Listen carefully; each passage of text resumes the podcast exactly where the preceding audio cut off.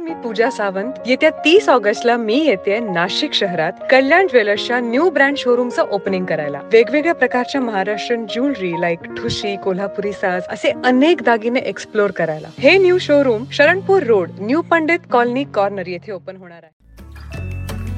नमस्कार मी विजय गीते. दैनिक देजूच्या फ्री पॉडकास्टमध्ये आपले सर्वांचे स्वागत. गेल्या अनेक दिवसांपासून दिल्लीमध्ये शेतकरी आंदोलन करत आहे मात्र केंद्र सरकार या आंदोलनाकडे पूर्णतः दुर्लक्ष करत आहे.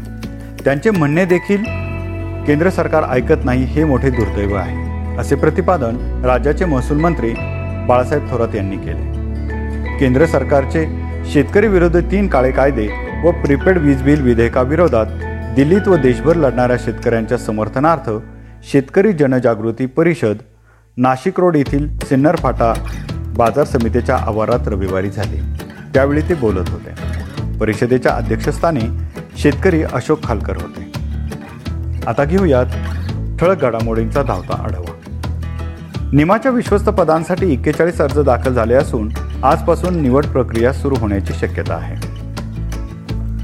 जिल्ह्यातील एक हजार आठशे वितरकांचे नो डिमांड नो बिलिंग आंदोलन सुरू झाल्याने बारा कोटीची उलाढाल ठप्प झाली. मेजर ध्यानचंद यांच्या जयंतीनिमित्त रविवारी द हॉकी नाशिकतर्फे विविध खेळांचे आयोजन करून जयंती उत्साह साजरी करण्यात आली. महानगरपालिकेच्या विशेष स्वच्छता मोहिमेत रविवारी पाच टन कचरा संकलित करण्यात आला.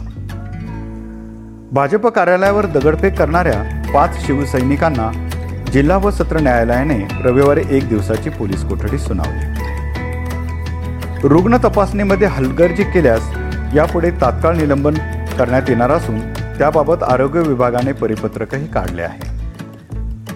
विना हेल्मेट पेट्रोल घेतल्याने हा प्रकार आता चालकांना भोवणार असून शहरातील बहात्तर चालकांच्या निलंबनाचा प्रस्ताव आर टी ओकडे पाठवण्यात आला आहे. या होत्या आजच्या काही ठळक घडामोडी. इतरही ताज्या बातम्या वाचण्यासाठी दैनिक देशदूतच्या देशदूत डॉट कॉम या वेबसाईटला भेट द्या. धन्यवाद.